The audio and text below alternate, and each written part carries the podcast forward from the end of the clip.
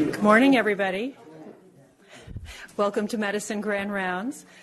Uh, I'm very pleased to um, be, that the Department of Medicine is sponsoring this, um, co-sponsoring this Grand Rounds with the section of clinical pharmacology and toxicology. Uh, and we have one of our own um, excellent speakers here today. Uh, welcoming Dr. David Nierenberg, the section chief for clinical pharmacology and toxicology, to introduce today's speaker. Thanks so much, Kelly. Uh, it's one of my real pleasures uh, every year uh, to get to introduce my good friend and colleague Lionel Lewis, who will be giving grand rounds today. Sometimes I feel we slightly shortchange our local speakers, so I, I do want to give a little bit of his background because it is so impressive. Um, he was born in Wales and lived about 60 miles outside of Cardiff. Um, and actually, he dates his interest in clinical pharmacology and toxicology to when he was a very young lad there and um, had colic a lot. And his grandmother actually was able to do weight based and age based and actually local pharmacogenomic based dosing of a hypnotic Lionel that had the same active ingredient as Glenfiddich. Um, apparently, it worked well. Uh, he survived that uh, therapeutic adventure and went on to get his undergraduate degree, which in England is six years combination of what we would call college and medical school at Cambridge.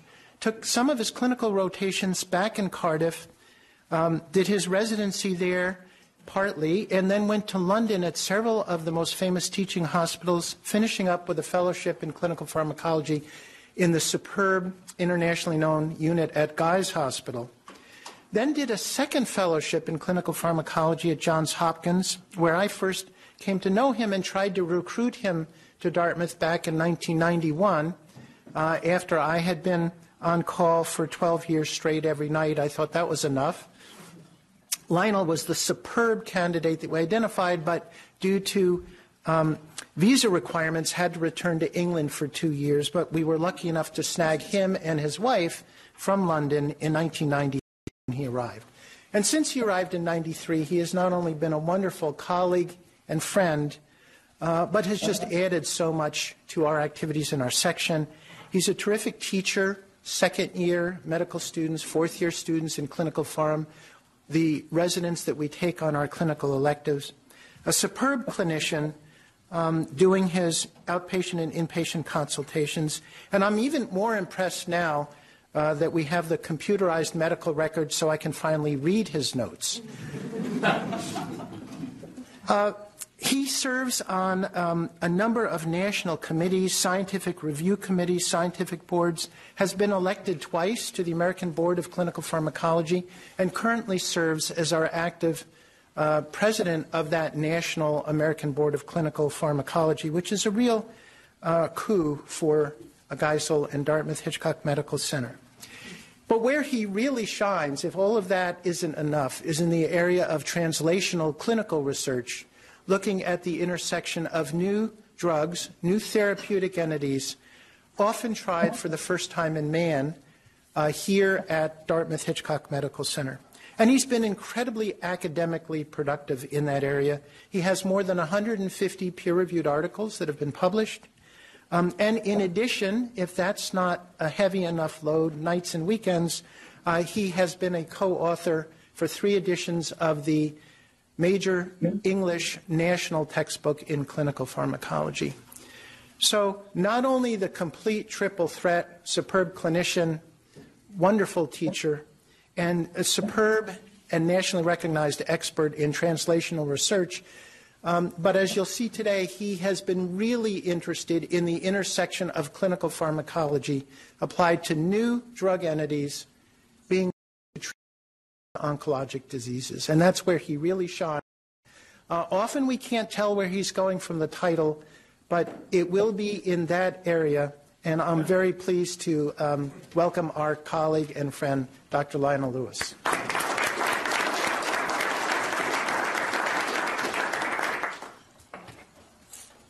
Thanks, Dave, for that uh, very, uh, uh, shall I say, challenging introduction.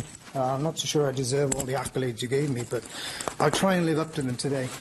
So, um, my task today was set upon me as our section tends to give uh, at least one um, grand rounds a year, and it turns out that this is my, my turn. Um, so, having had some thought about what I was going to talk about, I'm going to tell you a story about victims and perpetrators. Um, but I want to make it clear that I'm as, as conflicted as anybody can be. Um, I have support from various national institutes, many, many drug companies from the point of view of supporting my clinical trials.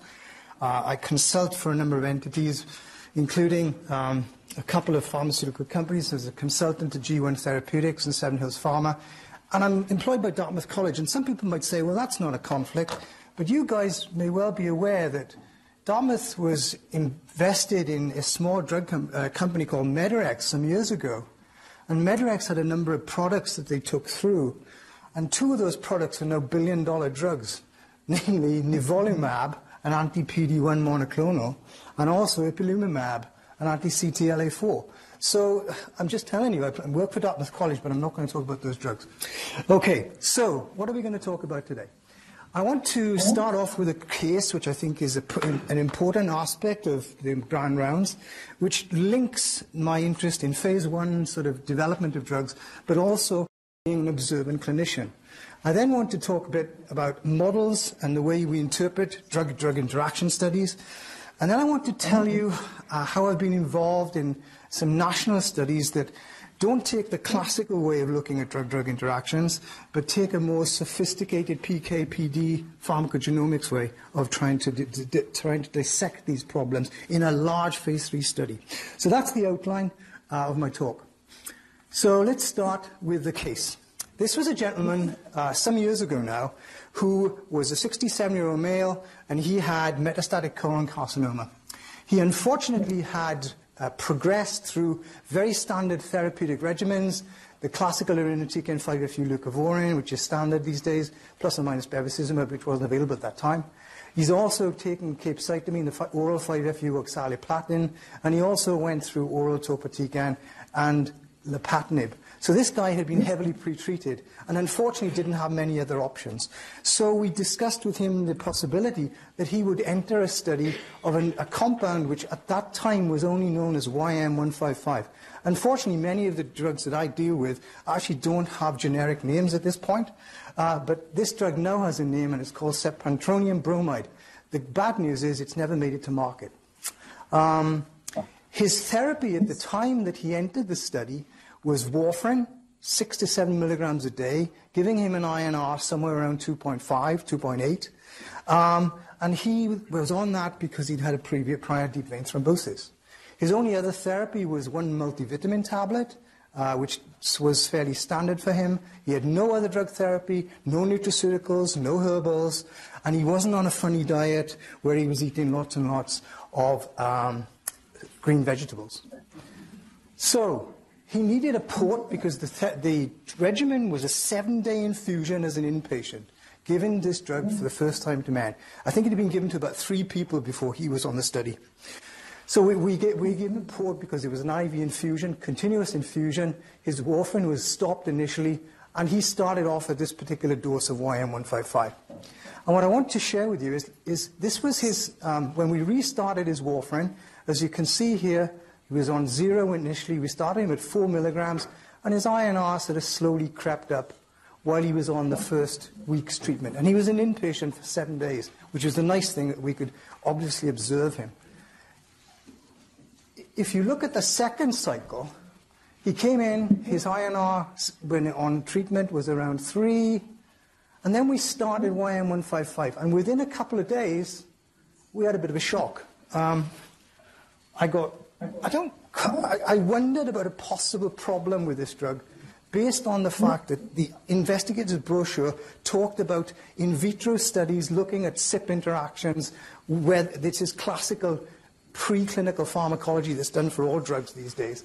And I wasn't quite sure whether this drug could potentially have inhibition of CYP enzymes in vivo. And that's the difference. The in vitro studies are fine, they're done in hepatocyte uh, cultures but sometimes they don't exactly uh, predict. And what happened was, on this same dose, giving our infusion of YM155 over seven days, his INR went somewhere in the region of, and now it would be reported as above 10, but his was about 13. We stopped his warfarin, we gave him some oral vitamin K, and he, without any adverse hemorrhaging, his INR slowly settled back. This was the end of his second cycle. As you can see, his, his dose of uh, warfarin was sort of recommenced, and his INR crept up again. So we thought, hmm, this is a very interesting thing. Is it a drug-drug interaction or not? Well, there's many things you can do, and we were brave enough to treat the guy again in his, in his third cycle, and this time we were very cautious with his dosing, starting him around two, and here you can see that his INR this time went up to six. We stopped the warfarin, it went down, and as you note that the fact that the INR sort of stayed sort of fairly low, having stopped his warfarin, and we continued him on a relatively low uh, warfarin dose, and he still had problems. So we thought this was, would, would meet the criteria uh, that we sometimes use to evaluate a drug-drug interaction called, called the Naranjo criteria. And the questions we ask ourselves, were the drugs, were the drugs administered at the same time? And the answer is he was receiving this new drug plus warfarin at the same time. I can tell you that his LFTs were normal. There was no other drugs being given. He wasn't on a funny diet. There was nothing else that we could figure out was causing this. So the time frame fits. Had it been reported before? What do you guys think? So this is a new drug being given to about six people in humans, not in the FDA approved labels, doesn't have a label. Had anybody reported this before? No. They probably hadn't seen it before. Other causes ruled out. Did we rule out other mm-hmm. causes? To the best of our ability, we did. We didn't think it was LFTs. We didn't think he had a funny vitamin K diet. We didn't think there was problems with unforeseen other agents that were being administered. He wasn't taking herbals. We didn't know that he, as far as I know, he was not surreptitiously taking any other recreational compounds. But as far as we were concerned, there was, there was nothing else. And then did it resolve? Well, yes, if we stopped his, if we stopped his warfarin and the INR came down, and it seems as if, in general, we did re-challenge him. And yes, it happened again that we had an elevation in his INR. So based on these criteria, we'd say he'd got 8 out of 10 points, which is pointing us, yes, this is a drug-drug interaction. And this is a fairly standard paradigm that we use as clinical pharmacologists to really judge whether the likelihood of a drug-drug interaction occurs.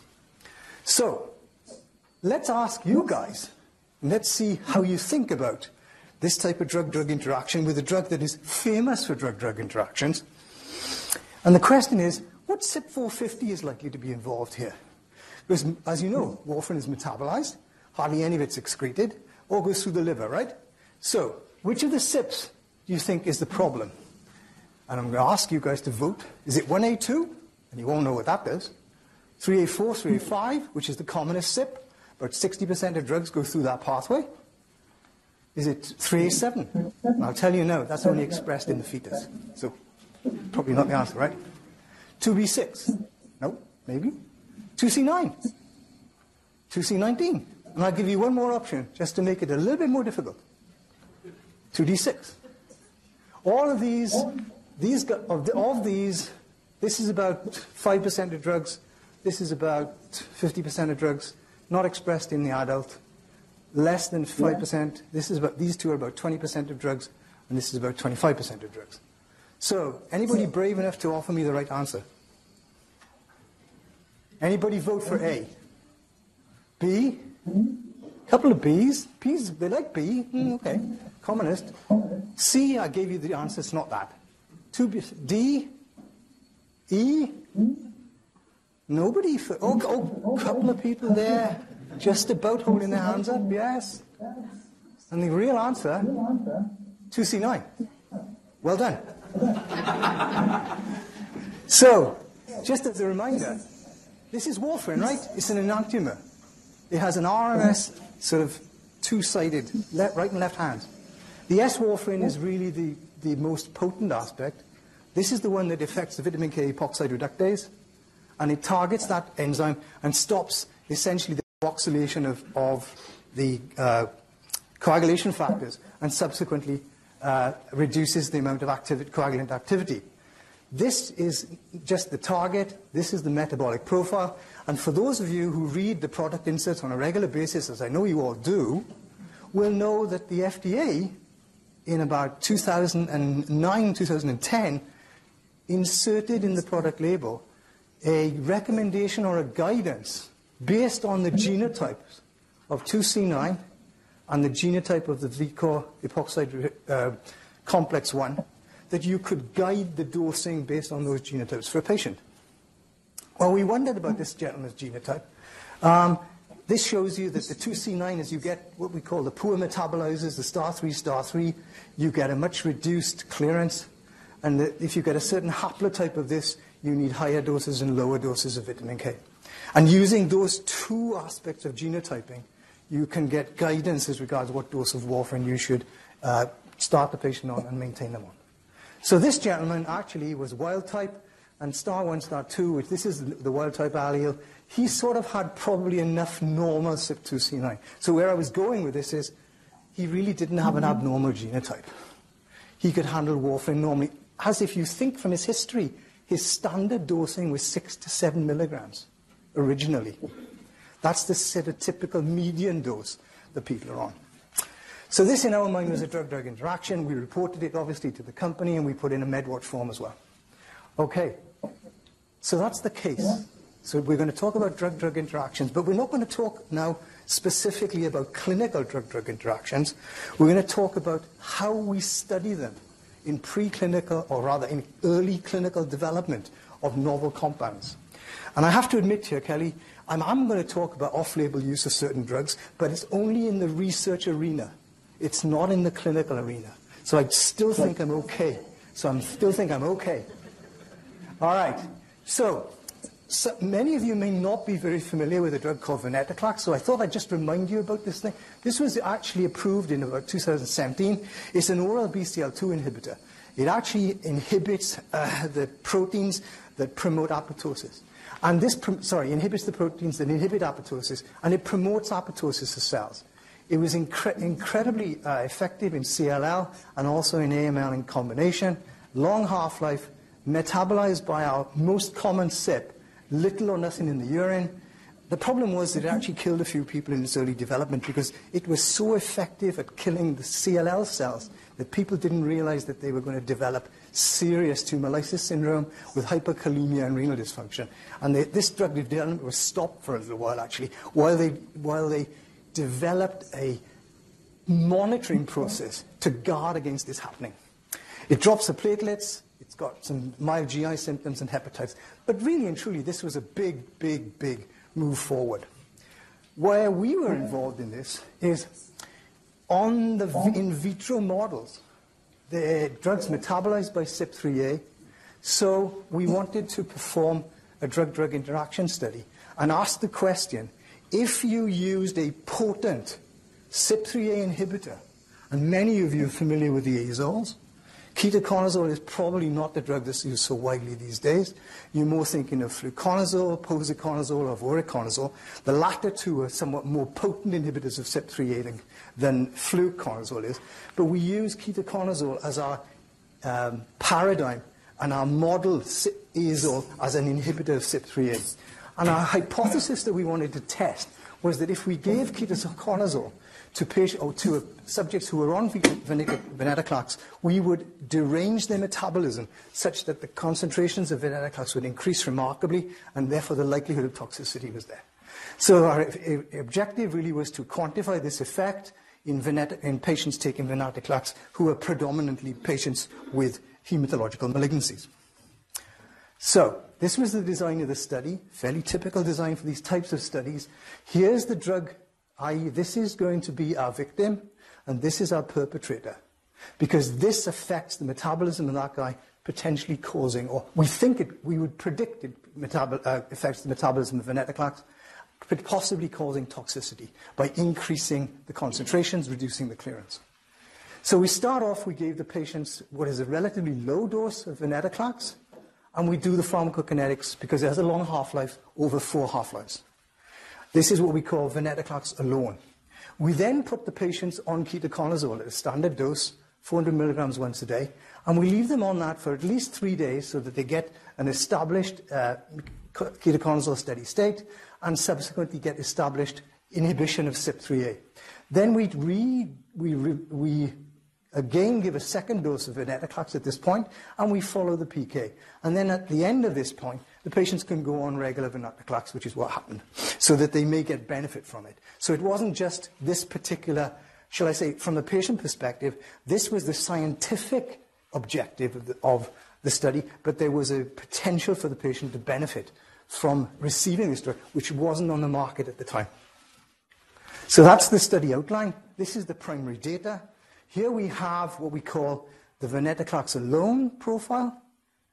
Goes up, goes down, the open circles, and this is with the venetoclax PK when in the presence of ketoconazole.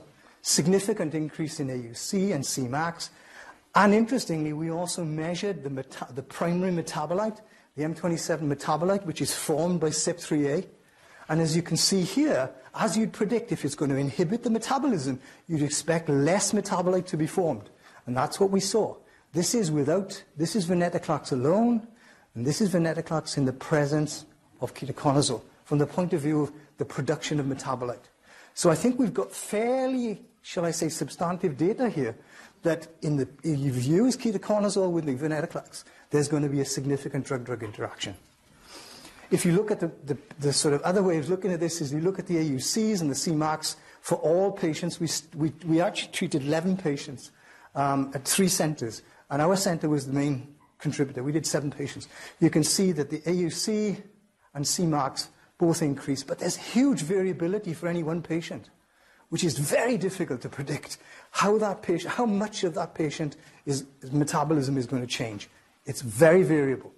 If you look at the data from the perspective of numerical data, I'd like just to highlight a couple of things. We look at the ratio of the AUC or Cmax comparing with the ketoconazole versus monotherapy, i.e. venetoclax alone. And you can see that comparing the ratios, you get a point, you get a two to four, six-fold increase in uh, the parameters. And they all, uh, across the confidence intervals, Therefore, it's statistically significant. So what you see with the, with the parent drug is a significant increase in the AUC and Cmax. And if you look at the metabolite, you see a significant fall in the metabolite. Where did this study lead to and its conclusions? This study led to the labeling of venetoclax when it was approved that you should not use azoles in the ramp-up phase, as they call it, where they start low and the dose up to try to avoid the TLS. And if you're going to use uh, azoles in, in the, in the um, maintenance phase, they advise you to dose reduce by a, a factor of at least two or three. So inherent to these types of studies is they often influence guidance about dosing. So that's the story of venetoclax. I want to tell you another story now. And this is going to use a slightly different paradigm for looking at drug-drug interactions. And I'm going to use another drug. Again, all these studies were performed here in collaboration with my colleagues in the HemOnc section and also with the research staff in the, in the cancer center. And the majority of patients were actually either in the infusion room or in, admitted to uh, One West. So lapatinib, uh, a drug you, some of you may be familiar with, it's an oral EGFR inhibitor, uh, one of the first generation. It's currently approved uh, in combination with capecitabine for patients with metastatic breast cancer.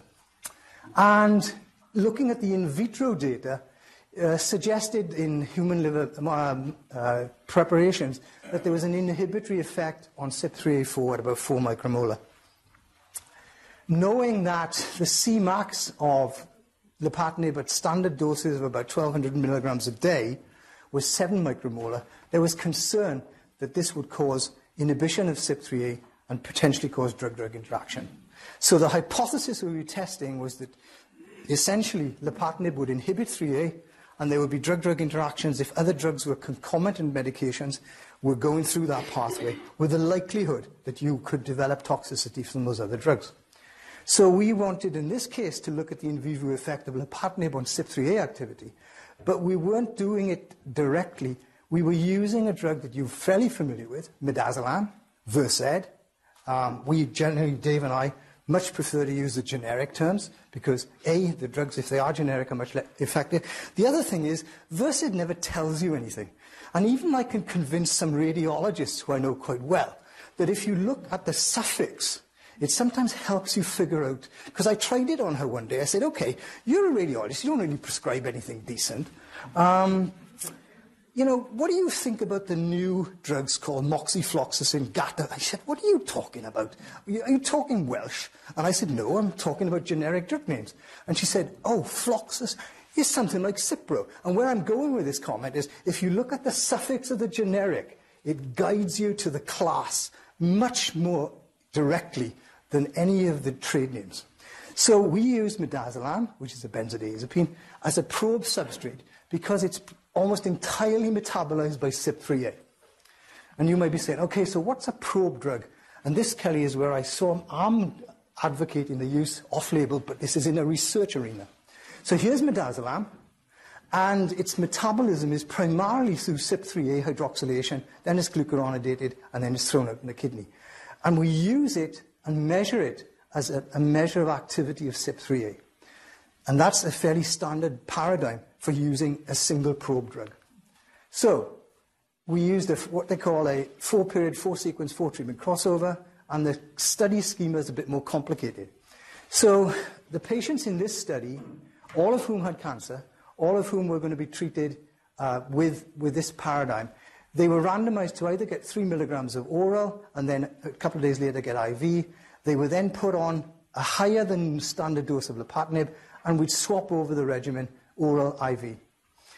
They could either have the oral first or the IV first and then swap them around. Um, they were randomized to these sequences, but they'd all get both without lapatinib, both with lapatinib. We treated about 23 patients on this, on this study. Um, and they were all fairly advanced tumors. They all had good heart cardiac function because lapatinib can cause a cardiomyopathy because the target, the EGFR target, is actually co-expressed on my, myocardial myocytes.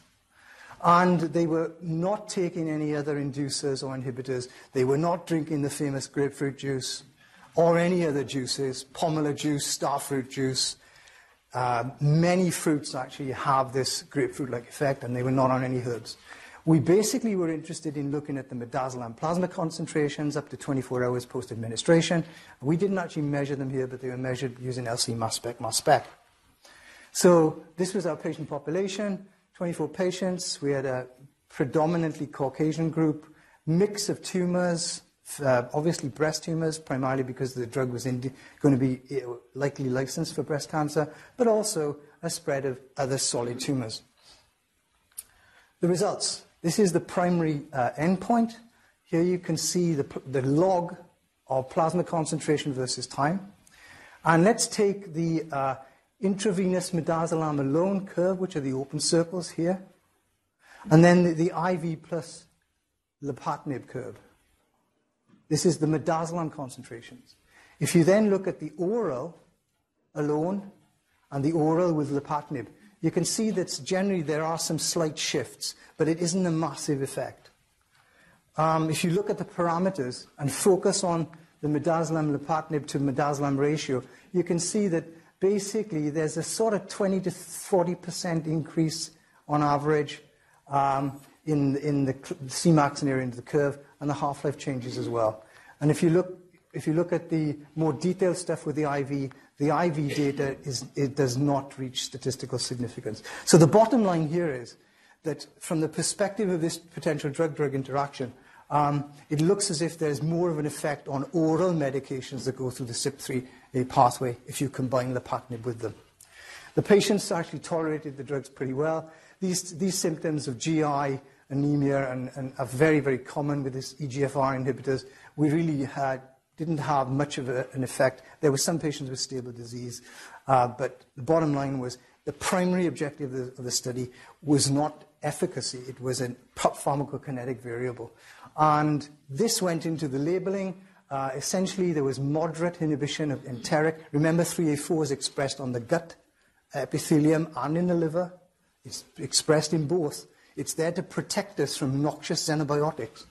And it's a weak, basically, there's weak inhibition of hepatic, but more inhibition of or, uh, GI CYP3A4.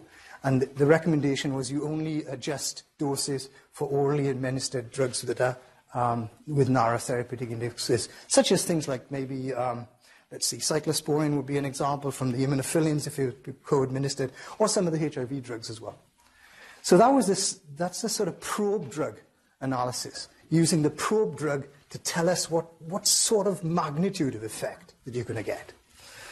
Now, I want to tell you about a thing which is the complicated probe studies.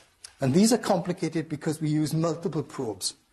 Um, it's called the Cooperstown cocktail because this was, this, this was really the data supporting the use of all of these drugs as probe drugs. Remember, we're only giving single, one or two doses of the probe, okay? And comparing probe on its own to probe with the drug you think it interacts. So we use midazolam, again for CYP3A.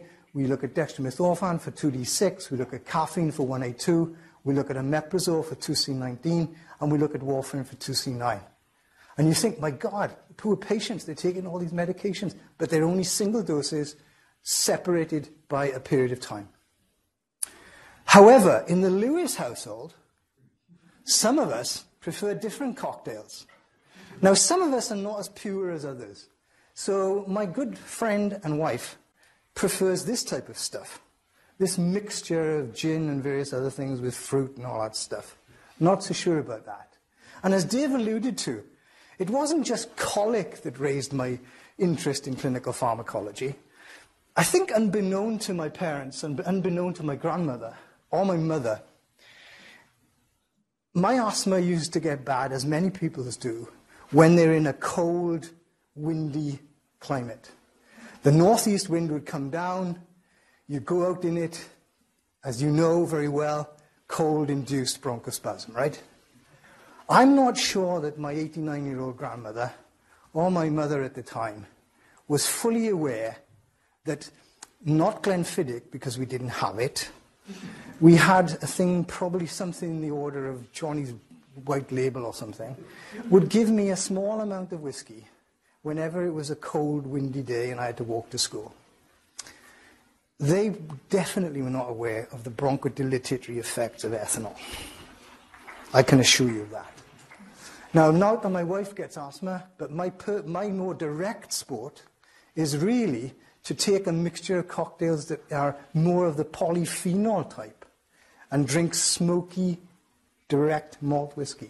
And this guy, this guy Lagavulin, is one of the most peatiest. It has about 50 parts per million of polyphenols. Uh, it, doesn't, it doesn't win the world record, but Petra prefers this stuff, which I don't think is very good, and I prefer this stuff as my cocktail. Anyway, take, going back to our cocktails.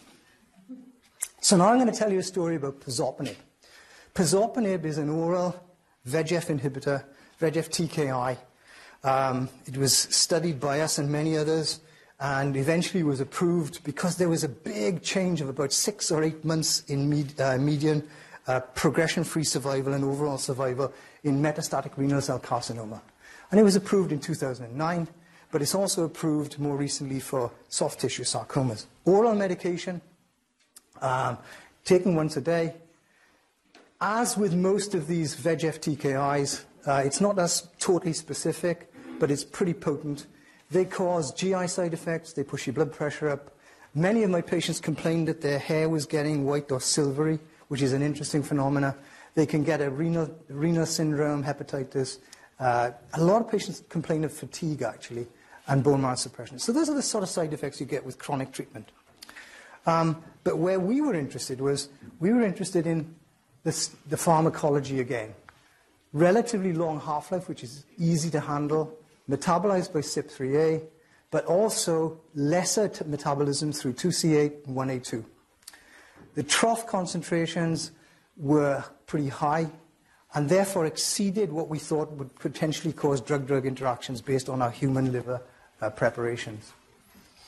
And in, vi- in vitro, you can see that the IC50s for the various the CYPs using these human uh, uh, hepatocyte preparations were all in the sort of single digit to maybe teen micromolar, which is exceeded by the trough concentrations. So we were really concerned that there, were, there was potential for inhibition of drug metabolism here. So we, we went, and our hypothesis was at steady state there would be drug uh, inhibition of these hips, CYPs in cancer patients, and we were going to use the cocktail, i.e., the Cooperstown cocktail, not the Lewis cocktail, um, to actually interrogate this potential drug drug interaction. The study is, is a complicated paradigm, and I'm going to spend a minute or two describing it, just because it, it is pretty complex. And I have, to, I have to say all along, the patients who engage in these studies are incredibly invested in the study. They, they do it with the foreknowledge that they may not benefit. But their question that is, is, is perpetually brought up to me is even if it doesn't benefit me, will, it, will the information benefit some others? And the answer is we will understand more about the drug and it will, may well benefit others because we can use the drug more optimally. So what happens in this particular study is we give midazolam on the first day, and we do the PK. And then we give this cocktail of drugs, caffeine looking at 1A2, dextromethorphan 2D6, omeprazole 2C19, warfarin 2C9. And we follow the PK in the blood and urine of, war, of warfarin and omeprazole in blood and dextromethorphan and caffeine in the urine. That washes out by about day six. We start pazopanib here, which is in this case going to be the perpetrator, and the victim is going to be these probes. And then we do the same paradigm again after the, the, uh, our pazopanib has reached steady state. We do the second period where we give midazolam and then the cocktail, and we do the PK. Then the patients can move on to standard treatment with the drug and see if it's effective from the point of view and then tolerated from the point of view of an anti-tumor effect. We treated 20 odd patients. Uh, actually, this was in collaboration with a group in Singapore. Uh, the demographics are here, sort of typical age range, breadth of tumors, uh, colorectal, renal, and lung. Basically, all the patients have normal renal function, normal liver function. They don't have any evidence of GI disease. And there is an extensive list of drugs that they can't be on because you don't want them on drugs that will affect the probe drugs. So they have to come off all the inhibitors and inducers, and you have to sort of ensure that they're not on them. So that's quite, a, a shall I say, uh, a task to, to make sure the patients are not on concomitant meds that are going to potentially influence the data that you get from the study. Um, I'll show you the midazolam data first of all, which we're now looking at this. What is the activity of the CYP3A enzymes? In, in this case, uh, we can see that this is midazolam alone, this is the whole cohort, this is the median, and this is with pazopanib. Really, it's maybe a small effect, but it's not that big. Um, if you look at the data, you can see that we get maybe a sort of 30% change in the area under the curve in Cmax, not a huge change. If we look at omeprazole, there wasn't very much change there. Didn't meet, uh, didn't, it crosses one in the confidence intervals. And the same is true for the, for the uh, um, omeprazole metabolite. If you look at caffeine, uh, really, we didn't see any significant uh, effect on caffeine, caffeine uh, metabolism, or warfarin. So it doesn't look as if it's affecting 1A2 and certainly 2C9. But where there was some evidence of what looked appeared to be more of an effect is it appears that there was an effect on the ratio of the CYP, or the activity of CYP2D6 converting dextromethorphan to dextrorphan. Maybe a 30 to 60% increase uh, in the amount uh, of parent drug not being metabolized. So it was, we actually genotyped the patients as well, and it looks as if the patients, remember there are four classes of CYP2D6 patients sitting around this room or sitting in New Hampshire as a population, as a Caucasian, the numbers hang out like this. About 1 in 12 of Caucasians are poor metabolizers. They will not tolerate standard doses of drugs that go through this pathway. Then you have about 30% of patients who are intermediate and about 30%, 35% of patients who are extensive. Those guys probably can tolerate standard doses. And then right at the other spectrum, you have a group of what we call ultra-rapid metabolizers. These guys have multiple copies of the gene anything up to 13 copies of CYP2D6. So they will handle the drug more rapidly than ever. And therefore, standard doses for that group will actually be subtherapeutic. Um, in the Caucasian population around here, we actually studied it. There's about 2 to 3% of CYP2D6 ultra rapid metabolizers, comparing to 1 in 12 patients who are poor metabolizers. In the Egyptian population, for evolutionary reasons, possibly environmentally driven, 1 in 3 patients are ultra rapid metabolizers. So they will require high doses of drugs that go down this pathway to be therapeutic. And where I'm going with this is, it looks as if, in fact, the ultra rapid metabol- the extra uh, extensive metabolizers, this effect is most marked. But we have a very, very heterogeneous population. The, the medication itself didn't give us any surprises.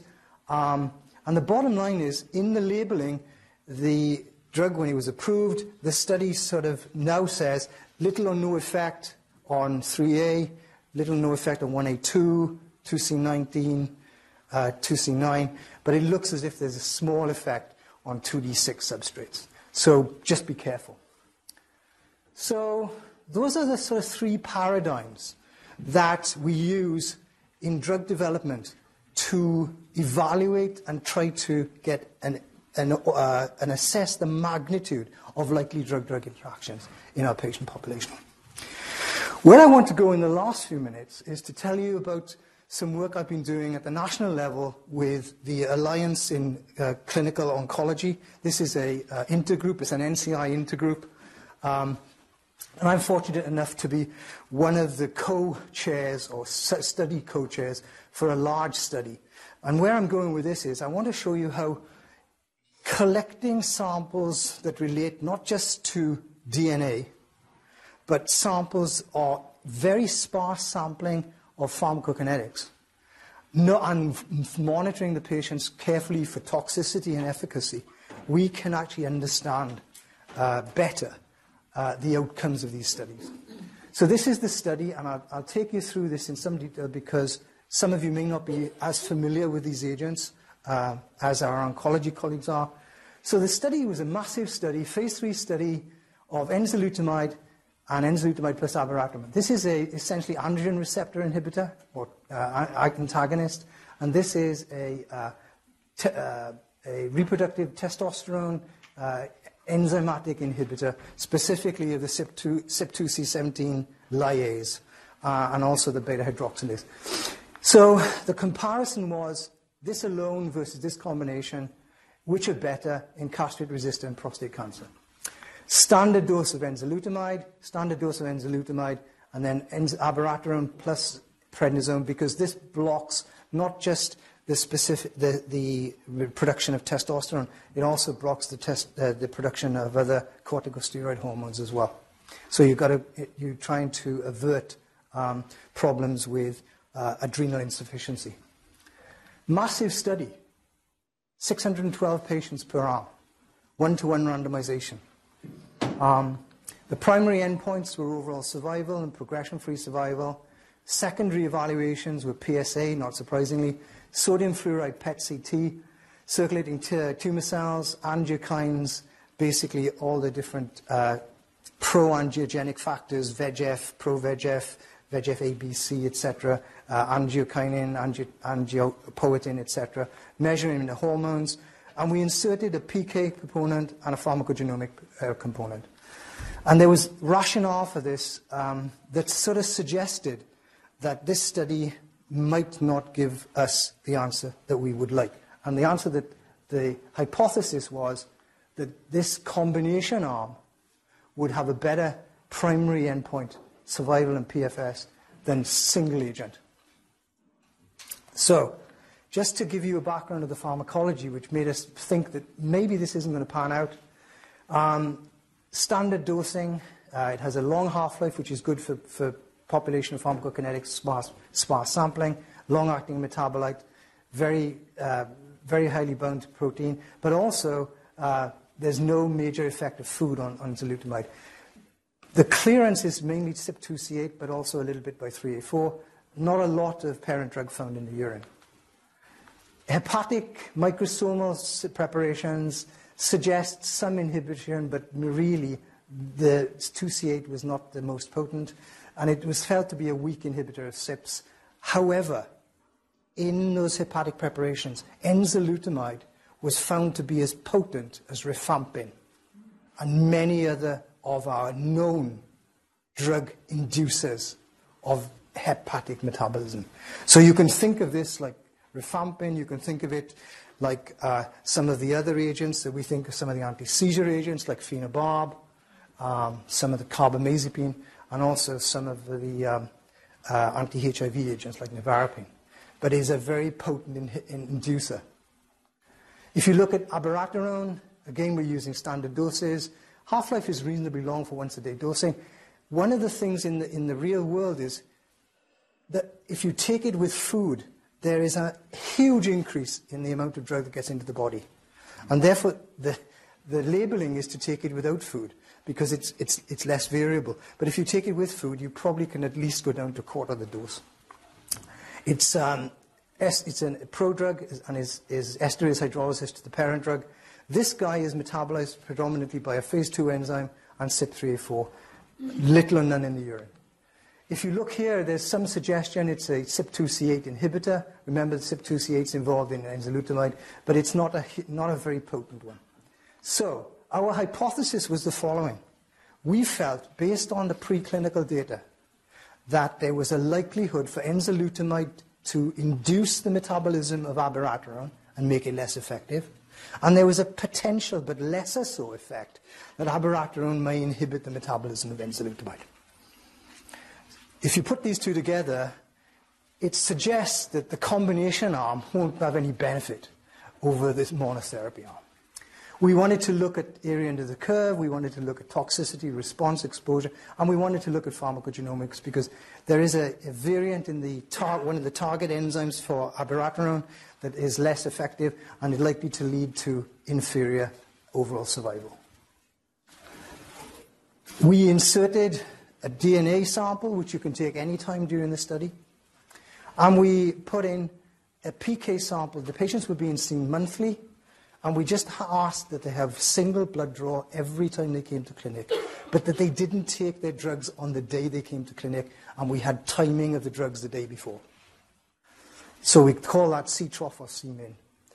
Um, and we were able to achieve phenomenal um, compliance with this proposal. Um, as I mentioned to you, the study eventually closed with 1,311 patients, randomized one to one. We were able to obtain pharmacogenomic DNA on about 960 patients.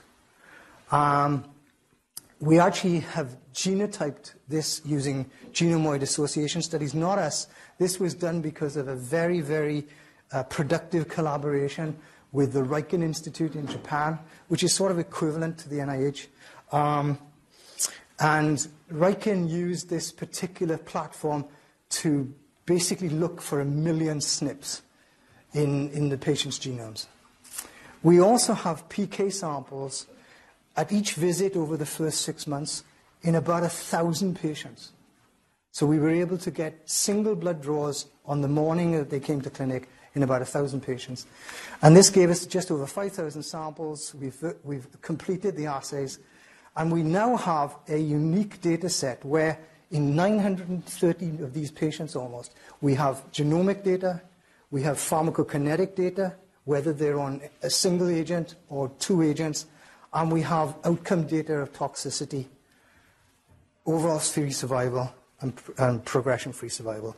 I can tell you, and I'm not in any way sort of um, breaking any proprietary information, um, the study, as we would, as we thought, did not show any difference between the two arms. And we think the reason is we will be able to define the reason based on this information. There's going to be PK interactions. It's likely that we'll find that abiraterone was not therapeutic. Um, we do not have that analysis fully worked out yet because it is complicated to say the least. We need to do population pharmacokinetic modeling using uh, nonlinear mixed effect modeling. We, we have got drug levels of the parent and the metabolite. We have concentrations of abiraterone. We have pharmacodynamic toxicity measurements. Patients tolerated the drug, fatigue, hypertension, uh, Did they have nausea? Did they have flushing, etc.? We have overall survival, progression-free survival. We've got all these biomarkers. And this is, this is going to, if Dave and I have nothing to do in the next 10 years, uh, we'll be occupied doing this, evaluating this data, which I think will help explain the overall primary objective not reaching its intended um, outcome. So, in the last couple of minutes, and that'll give us time for a good time for questions, as usual, some of us in clinical pharmacology believe that understanding the clinical pharmacology principles is really the way to understand and study drug-drug interactions. Um, the drug-drug interaction information that is generated in the clinical development of these new drugs is pivotal to using the drugs optimally, and then in the clinic, using the guidances around it. And then finally, I'd like to remind you that we started off talking about a drug that was an anti-survivin. Well, I hate to tell you, clinical pharmacologists are more like the protein themselves, and survivin really is a protein that allows the cells to survive. And we are not like the dinosaurs, and we're not going to just disappear and become extinct. So with that, I'd like to acknowledge, first of all, first of all, the patients who are involved in these studies, which is massive. The commitment of these patients to do these intensive studies above and beyond their regular therapy is just remarkable. And their families, because often or not they are supported by a caregiver. Obviously, my colleagues in the HEMONC teams, the research staff at the Norris Cotton Cancer Centre, particularly the coordinators and the research nurses, and also the, the colleagues and friends I have in the Alliance that have allowed me to participate in that national study I'm sorry I can't tell you the results of all those analyses because they're ongoing and it's a team of people that are undertaking them. Uh, specialists in using NONMEM, pharmacogeneticists, and we're collating the, the, data now. But there's enough data there to, to write several papers. And then finally, um, I thought I'd change what I'd ask you. Diolch is, is one of my sort of uh, part of my native languages, which means for those outside the 250,000 people who can speak Welsh. And I recently was in Patagonia but didn't meet any Welsh speaking people. But there is also, this means thank you for your attention. I'm happy to answer questions. But the reason I mentioned Patagonia is there's actually a small town called Trelew, which translated means Lewis Town in, in, in Patagonia in Argentina. So with that, I'll wind up. We have several minutes for questions. I'm happy to answer them, and I thank you for your attention again.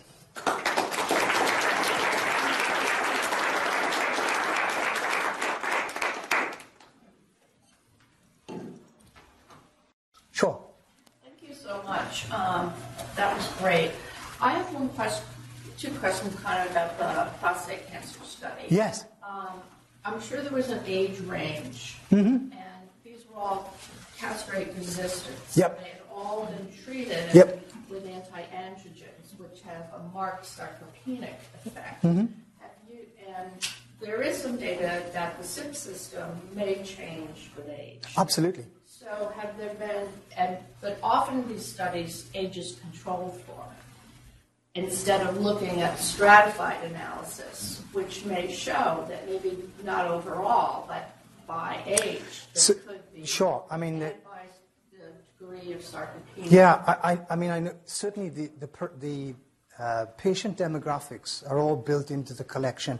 Many of the guys here, actually, the GU oncologists, actually participate in that study, and you have to fill in all the demographics of the patients, including their BMI, including their height and their weight, and their ages in there. So those types of subgroup analyses and stratification is, can probably go on. I can tell you that the, the clinical results of, of that particular study ASCO at the end of this month. Um, as regards, you're absolutely right about the CYPs slowly becoming less effective with age. It appears, though, that, that big changes don't occur until patients are about 80 years of age. I mean, there is, there is, it's, not, it's, not, it's not a step function, but it really doesn't see, there's so much variability in, in, the, in these enzymes and the, the capacity of these enzymes that the sort of change really doesn't become noticeable until people are octogenarians.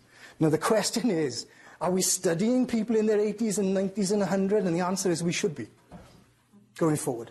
So the data will be there for us to look at this And, and, we, and with the numbers that we've got, because we have literally got 600 patients plus in each group, and we have data, this sophisticated data set of PK, pharmacogenetics, and all the demographics, this is going to be a huge resource to look into as, to why this didn't pan out.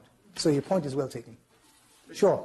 Uh, that was really very interesting. I was interested in the midazolam studies you were showing that the IV midazolam sort of handled differently or a different effect on the CYP enzymes than the oral. Yeah. You know, the simplistic view is one comes from the portal circulation, one comes from Correct. But beyond that, why are they handled differently? Are they delivered to the cells differently, or does the GI tract do something? So the GI tract actually has CYP3A4 in it. So the issue is there's a sort of double barrier. Our, our evolution of these particular sets of enzymes, they're there to protect us from dirty chemicals. Bottom line. Drugs, the body sees them as dirty chemicals. So the GI tract has, in fact, CYP3A4, particularly in the small intestine. It's also got 2D6. So there's an intestinal 3A4 and there's a hepatic 3A4. And the point that the, study was drawing out was it's more of an effect on the GI 3A4 than on the hepatic 3A4. Okay, thanks. Sure. Sorry, Bill.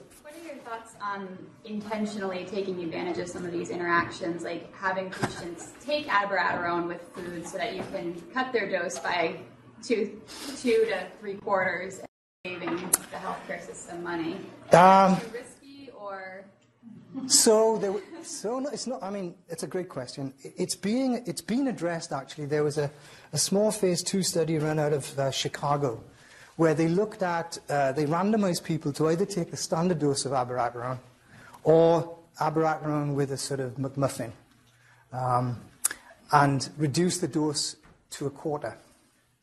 And they found that in that study, and I think there was about 60 or 70 patients, about 35 each group, there was absolutely no difference in the efficacy markers, one of PSA and two of progression free survival in prostate cancer patients. So the answer is people are looking into it, but one of the difficulties is it is such a variable effect for any one individual. And we don't know for that individual how much, how much of an effect you're going to get unless you do some drug monitoring, which may be the way forward. But you're right. You could save, I mean, abiraterone probably costs somewhere in the region of three to $4,000 a month. Um, you could cut that to a quarter and save, the health, save our patients and the healthcare system a lot of money. The answer is it's not an accepted paradigm right now, but there are groups that are actually looking into it. Needless to say, the drug company is not. Uh, but there are groups that are looking into it as to saying, how do we actually reduce not just dosing, but costs, and at the same time potentially look at whether we reduce toxicity as well. Though it's interesting, I don't know, that sometimes drug companies will price a lower dose and a higher dose tablet the same to dissuade patients from purchasing the higher and then splitting it Yeah. and saving. So sometimes it looks attractive, but drug companies rig it so it isn't so. You're right, you're right. William? So, Lionel, you pharmacogenomics are sort of alluded to and uh, all throughout your talk. And so one of the questions I had is, and I think you made some mention to it, is what were the drivers of different um, mutations that have occurred in these various genes and in different regions of the world? Do we have any idea? Oh, you, wh- wh- why, why, yeah, I mean, why do the Egyptians end up with a third of their p- population having this massive number of copies of 2D6? I, I, I honestly think it's got to be a, a response to something in the environment, whether it's their exposure to certain environmental chemicals, whether it's a, co-exposure to some sort of parasitic issues that they see. I'm not sure, but I think it's environmentally driven so that in their environment they survive better with that number of genes and that genetic variant. So I think it's driven by predominantly environment over hundreds and thousands of years probably. Right. So we don't understand what the driver was. It's not We don't- we- we don't know like malaria and sickle. No, it's, it's, it's not, we don't, we haven't got that pinned down is the answer right now. Because if you look across other, other um, populations, there's variable amount, there's different numbers of P, pure metabolizers in Asia to Caucasians. So it's, it's very much a mix of, it could be the foods, it could be our microbiome. Do you know what I mean? I, I don't think we understand it well enough, uh, William, to, to say, hey, this is what's driven it. My personal viewpoint coming from Wales is, I actually think it's got to be a survival advantage because that's why we, we managed to survive. Um, Time for one more question, if there is one. Lionel, I wanted to, maybe you could address very quickly as our last question. I think Rich Comey was asking about the difference between IV and oral drugs and the effect on gut, mucosa versus liver.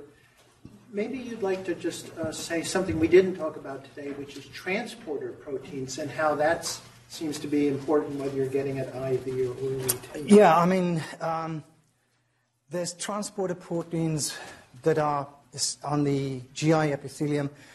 Probably the one that people are most familiar with is what we used to call P glycoprotein, now also known as MDR1, but it's an ABC cassette protein called ABCG2. Um, the scientists have decided to confuse everybody by changing the names of the same protein.